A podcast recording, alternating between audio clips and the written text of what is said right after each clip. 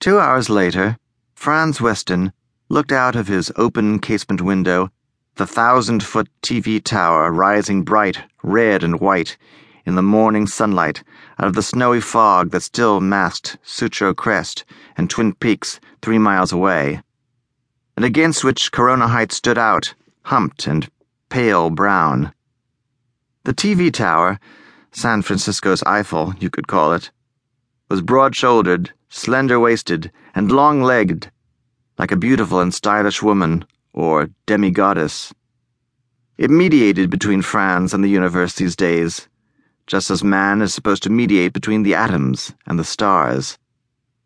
Looking at it, admiring, almost reverencing it, was his regular morning greeting to the universe his affirmation that they were in touch before making coffee and settling back into bed with clipboard and pad for the day's work of writing supernatural horror stories, and especially, his bread and butter, novelizing the TV program Weird Underground, so that the mob of viewers could also read, if they wanted to, something like the melange of witchcraft, Watergate, and puppy love they watched on the tube.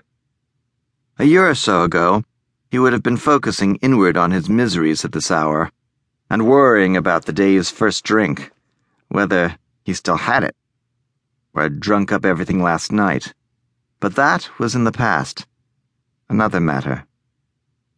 Faint, dismal foghorns cautioned each other in the distance.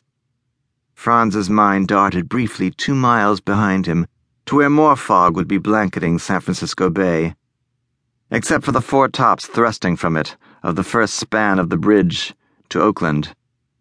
Under that frosty looking surface, there would be the ribbons of impatient, fuming cars, the talking ships, and coming from far below the water and the mucky bottom, but heard by fishermen in little boats, the eerie roar of the BART, Bay Area Rapid Transit, trains rocketing through the tube as they carried the main body of commuters to their jobs.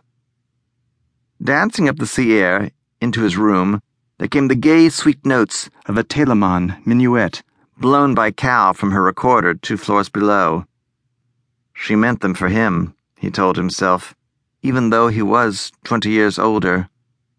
He looked at the oil portrait of his dead wife, Daisy, over the studio bed, beside a drawing of the TV tower in spidery black lines on the large oblong of fluorescent red cardboard and felt no guilt. Three years of drunken grief, a record wake, had worked that all away, ending almost exactly a year ago. His gaze dropped to the studio bed, still half unmade. On the undisturbed half, nearest the wall, there stretched out a long, colorful scatter of magazines, science fiction paperbacks, a few hard-covered detective novels still in their wrappers a few bright napkins taken home from restaurants, and a half dozen of those shiny little golden guides and knowledge through color books.